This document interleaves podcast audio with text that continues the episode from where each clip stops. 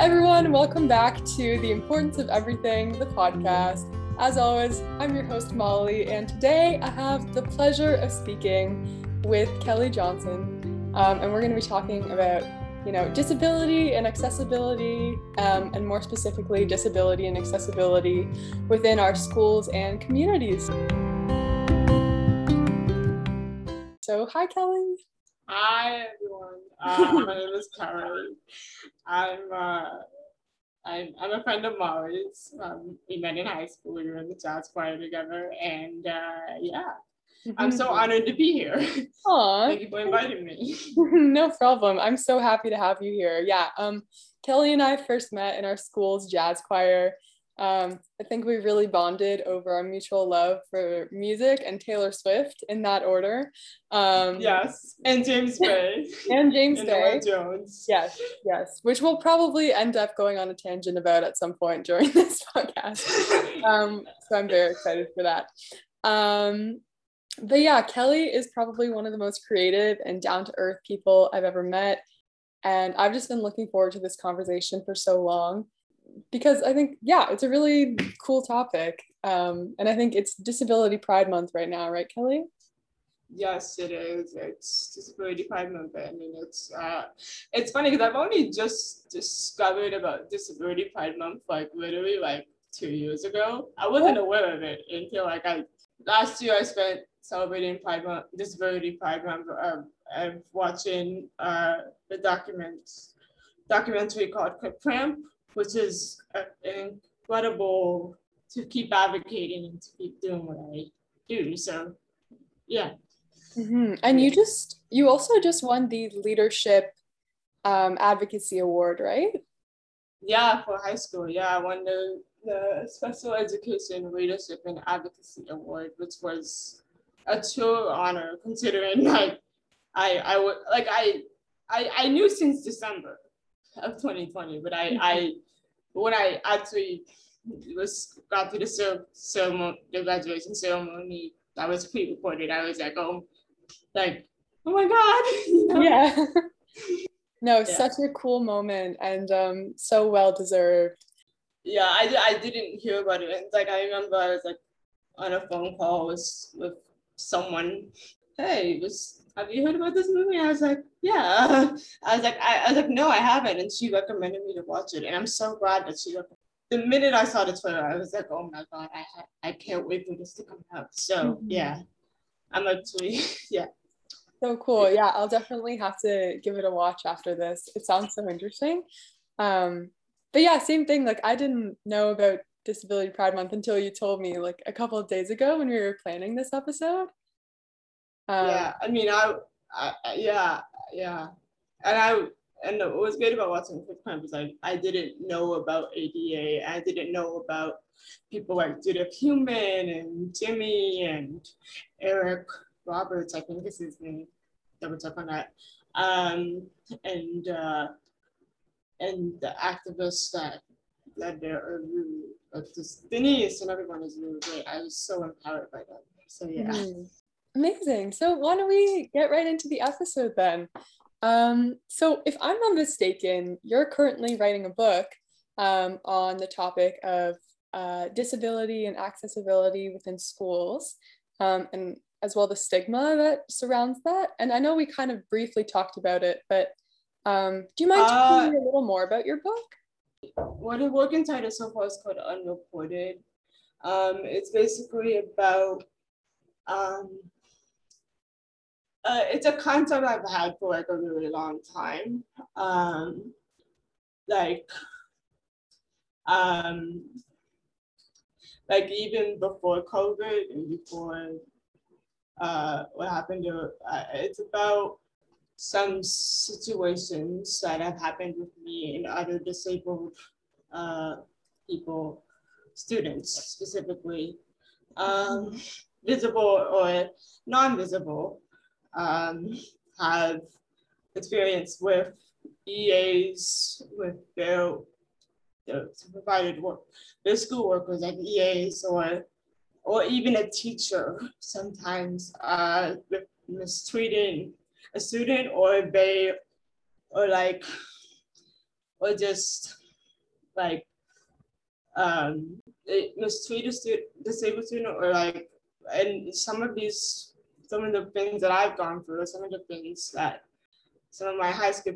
students, disabled students that went through are like, uh, were left unresolved. Like they were resolved, but they weren't resolved in the way they wanted it to be, or like, right, or like they were not reported because they were silenced. I, I've been silenced probably once or twice for seeing something, but I saw it was wrong and been told to shh. So, you know, unfortunately that does happen. And, and um, uh, before COVID hit, I was one out of six students in, at our high school that, that had no EA. Really? Yeah. Yeah. So, like, quite the shortage of professionals who, like, that must have been quite difficult as well to go through. Yeah, it was difficult. And, and like, even though I, luckily I had a, like, luckily I was at Montana for the four, the four years I was in, but like, there were like two junior students that had no EA, mm-hmm. like, and it's their first year of high school, and like, you know, they didn't know what to do. So I, I, I tried to help them. So one managed to go fully independent and stuff, and one that sort of struggled that I tried to help, but at the same time, I'm like, I can't help everybody. Like I have yeah. to, you like, know, I got my own stuff too. So it's just it was it, like there was a staff shortage, and like besides that, like there was like a work to rule thing, but then it got but then it got like rolled out, and I was hoping after that, like at least like the person that was the head of the disabled department would at mm-hmm. least hire some EAs or that, that, that was never dealt with. Especially with the younger students who didn't have an EA, I feel like the transition to high school is already hard enough, but then to have to deal with that shortage and like the added pressure on you to, you know, keep up with your own work and like also try to help these younger students, that must have been really a difficult thing to kind of balance and not something that you should have to balance. Yeah, I mean, it was, I mean, it was exhausting. I mean, I mean, we like with the years that I've worked with, I think I've only had three good experiences out of multiple. I mean, not that they wouldn't. Like, I find with EAs, they go in a level. Like there's always like one or two good EAs that are organized and that will help you regardless, and will do have a common sense at least. And then there's three that could, and there's three EAs that will help you, but like they can't help you. They can only help you with English. they can't help you with math. Right. Or they can help you with science, but they can't help you with history. You know what I mean? Or like yeah. So like, so and then you have like, like the third group, which is the EAs that are on their phones.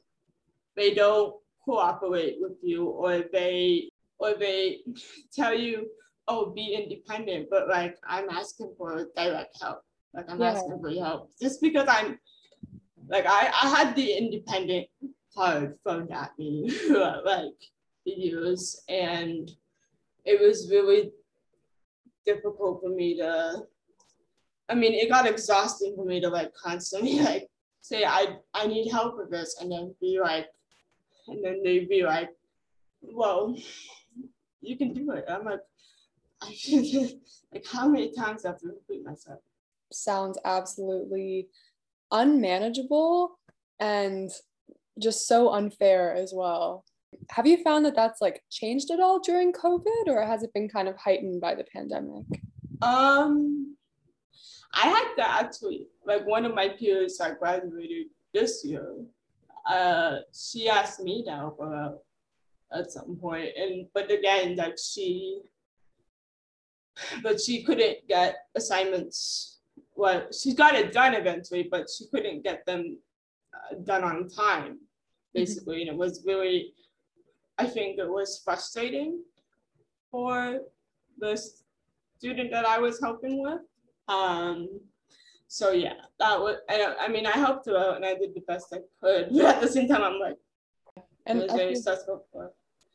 For sure, that must have been a very because I feel like especially in like March 2020, everything was already so uncertain, and so like to add on top of that, um, adjusting to a new learning format, and then on top of that, like just everything that was going on.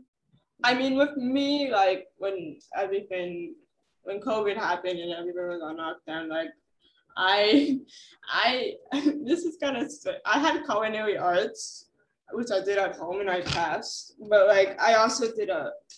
It's so much more complicated than it needs to be. And just must have been like, especially when everything was kind of exploding with COVID, you don't exactly want to travel somewhere and you know, mix with other yeah. people. So I feel, yeah, that must have been very stressful. And it was like that, like the, the argument for that, that was like three weeks before everything shut down, like literally. The stories that you've um, produced yourself, like how has this kind of gone into your writing or affected your experience of you know, planning this book and writing this book? I mean, writing about it has been, I mean, almost therapeutic in a way because I'm uh, like, it's hard because, like, obviously, those moments, those times that I've written are obviously very sort of traumatic for me because of how I felt and how and how lonesome I felt because there's times where I've advocated and I felt like I was the only one advocating.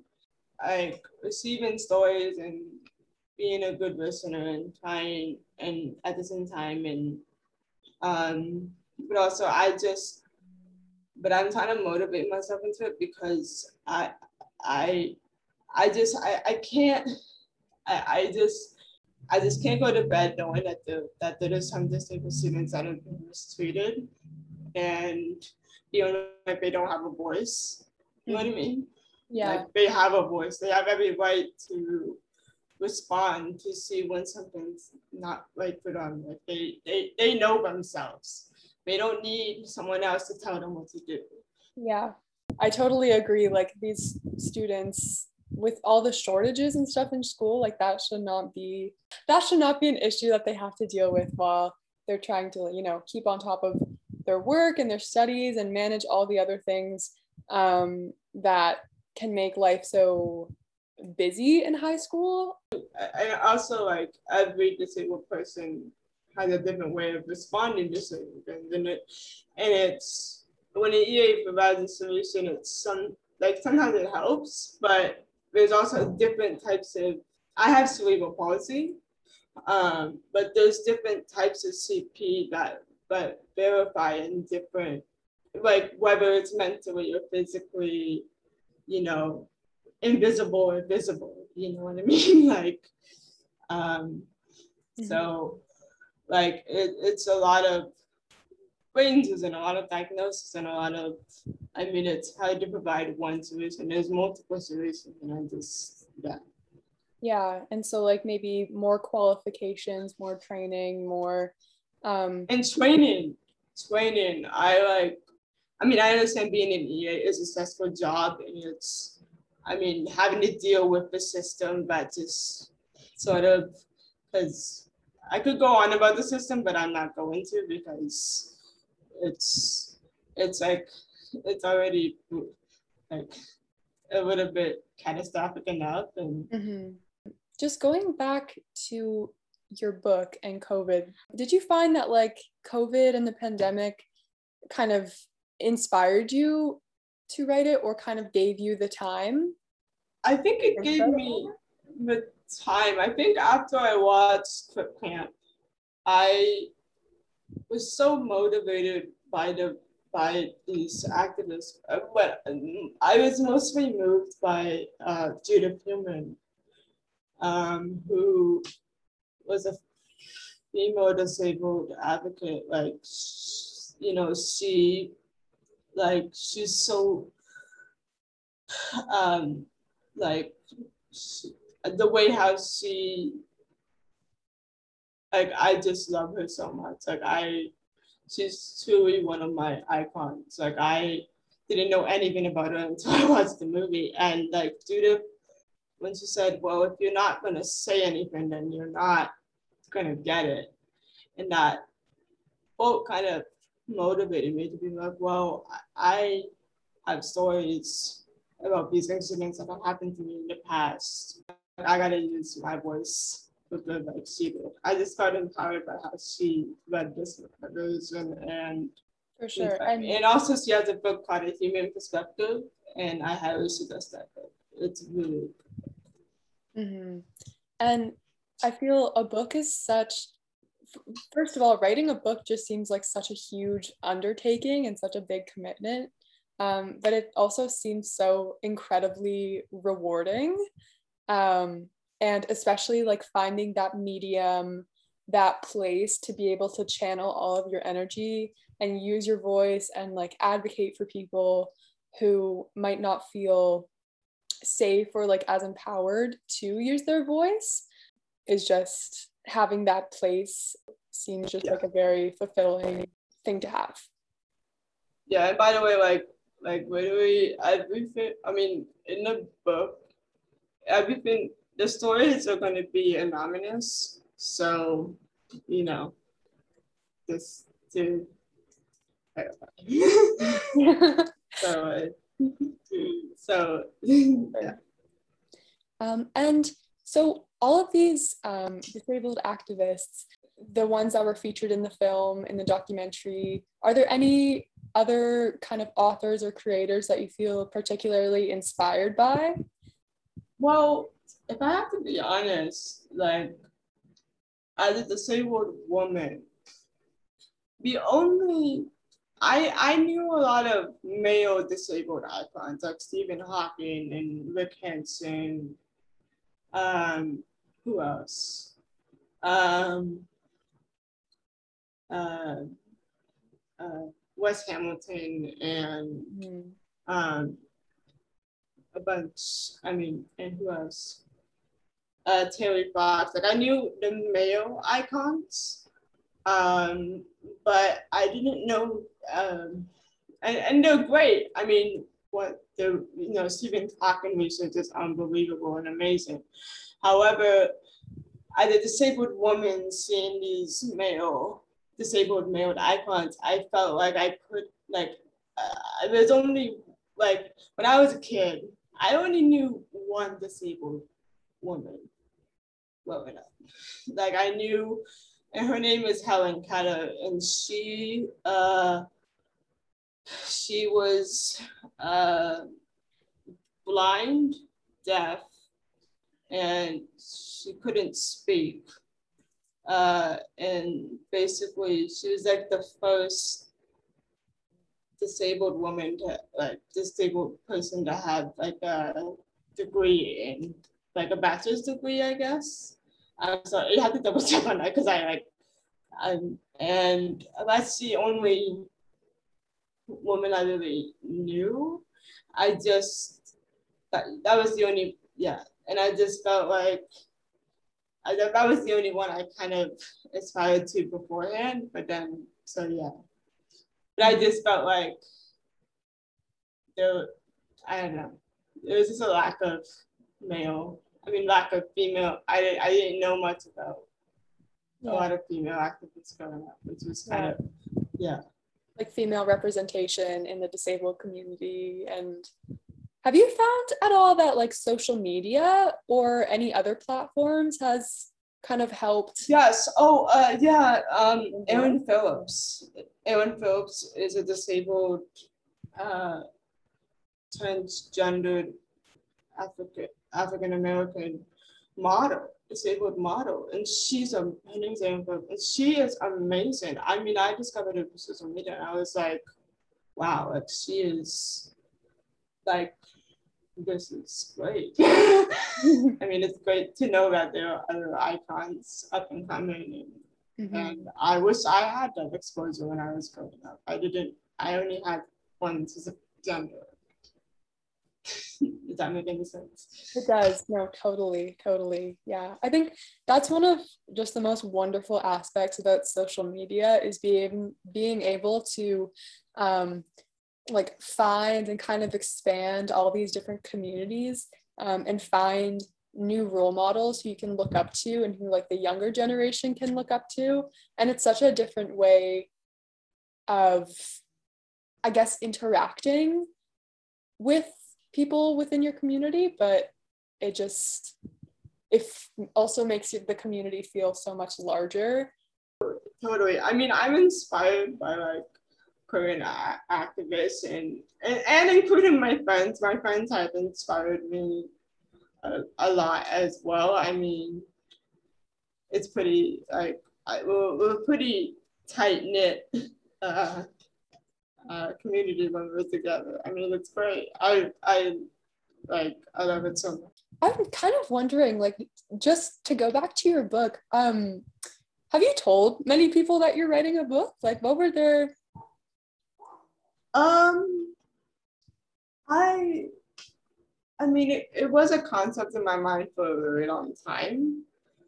I just, at the time, I had schoolwork and I couldn't, I, I couldn't, I wasn't really sure how I could put it like together. You know what I mean? Like, yeah. Um, I first told my parents they liked it, and then originally I was, you know, yeah, I was gonna make it into a fictional setting like I was gonna like put all these like incidents into like a fiction, like put everything that happened to me in a fictional world, like when I studied from high school, the end of high school, into like a fictional thing. But then I was like, then I have to create fake names. I have to. It just seemed. It just seems like a. I, I just didn't want to, like, even though I'm. I love fictional writing. I just was like, this is too much. Wait, I guess. Yeah. And I was like, you know what? I'll just make it like a nonfiction, anonymous book with all these s- stories um, and stuff uh, with me. And I mean, not a lot of, I mean, I it actually started, I was in a Zoom call with my one of my best friends and and we would talk we were talking about stuff that happened to us in high school and then i was like well i got this book that i plan on writing so then i just was like so we went back and forth on that and uh so and then it just kind of uh and when i when I I mean only like my parents know like like she like my best my couple of my friends know they they've joined in to help me, and then like I've only received like three or four stories from my friends so far. So that's yeah. And do you? I'm curious on how you get the stories. Like, do you do you set up interviews? Do you like do Zoom calls? Do they write it to you? Like, what's kind of your writing? Uh, well, I created a survey. Well, uh, it was well when I spoke to my friend, I she was like, I want to work on this project. Um, send me a draft, like full con- like fully consented to the whole thing, and then um, however, with my other peers, like I I made a survey. The link for anyone who's listening, the link to the survey is in the podcast Instagram bio. And also, I think it's in Kelly's Instagram bio. So um, I will put it in. It's not in my bio yet, but it will in the bio yet, but it will be. Okay. Perfect. Um, so yeah, if anyone's interested, uh, yeah, just visit the Instagram. Yeah, just just do the survey. I mean, take your time, but uh, I mean, I I'm I'm uh, my ears are open. I'm willing to listen and. Uh, if you have any questions, you can email me. so yeah. Amazing. And do you have any final thoughts about disability or accessibility as a whole or about Disability Pride Month? I mean, with, when it comes to I mean, I'm just, I'm really, I'm glad you liked my idea of the story that I'm writing, even though it's like, um, yeah, I just kind of want, like, I just, I'm so, I'm, I'm, I'm glad you're giving me like the platform to like do this because I just was like, uh, I was like, I wasn't sure if you would have accepted or not. I don't know why, but like, I just was like, I was so used to like, um, like, but yeah. Anyways, I don't have to go there. Uh, but uh, yeah, I think being disabled is like a day to day basis. Like it's not like like it you know for I think throughout my teenage years I had a I had a hard time accepting being disabled. It does. It, there's days where I accept it, and then there's days where I don't. You know, it's and then like especially in school, I was I always like I remember like like in my early teens, I would like I would try to go out with like I would try to not I felt like I was putting myself in a box by hanging out with my disabled friends. Like I wanted to be out of the box so badly, just so I could feel included. And like, but then I like I I, I wanted to so badly not be represented by my disability entirely. But however, I had to come to a conclusion that my disability is a part of me, but it's not all of me. You know what I mean? Like it took me a while to, uh, and now you know, being disabled is a part of who I am. As a, as a part of me, not all of me. I think it took me a while to kind of. I felt like for a long time it defined all of me, but it doesn't. It's just a part of who I am, and um, and with all and, of your, uh, with all of your advocacy, Kelly, and like all of the things you do to make people feel so accepted and so loved and so heard, like I think at the end of the day, all anyone wants is to be heard, um, and to be like I guess validated in that sense that someone else shares that experience. So, like the fact that you're doing that um, for like your younger peers and everything is just super inspiring. And also you just have this you always just go out of your way. I saw it in jazz choir like every single day. You just you always go out of your way to make people feel welcome and make people feel like very connected with you um which I just admire yeah. so much like thank you oh my god thank you for saying that I I Totally. No, I think it's so apparent. Everyone who meets you is just like instantly drawn to you and your confidence. And um, yeah, no, I'm just, bottom line, I'm just so glad that we were able to talk because it's been way too long. And I love advocating, I love doing what I do. And I just, you know, it, I, I, you know, it takes a village to get a bunch of people, you know well, that seems like a pretty great place to end off this episode of the podcast. Just once again, thank you so much for coming on. I thought that this was a really good conversation.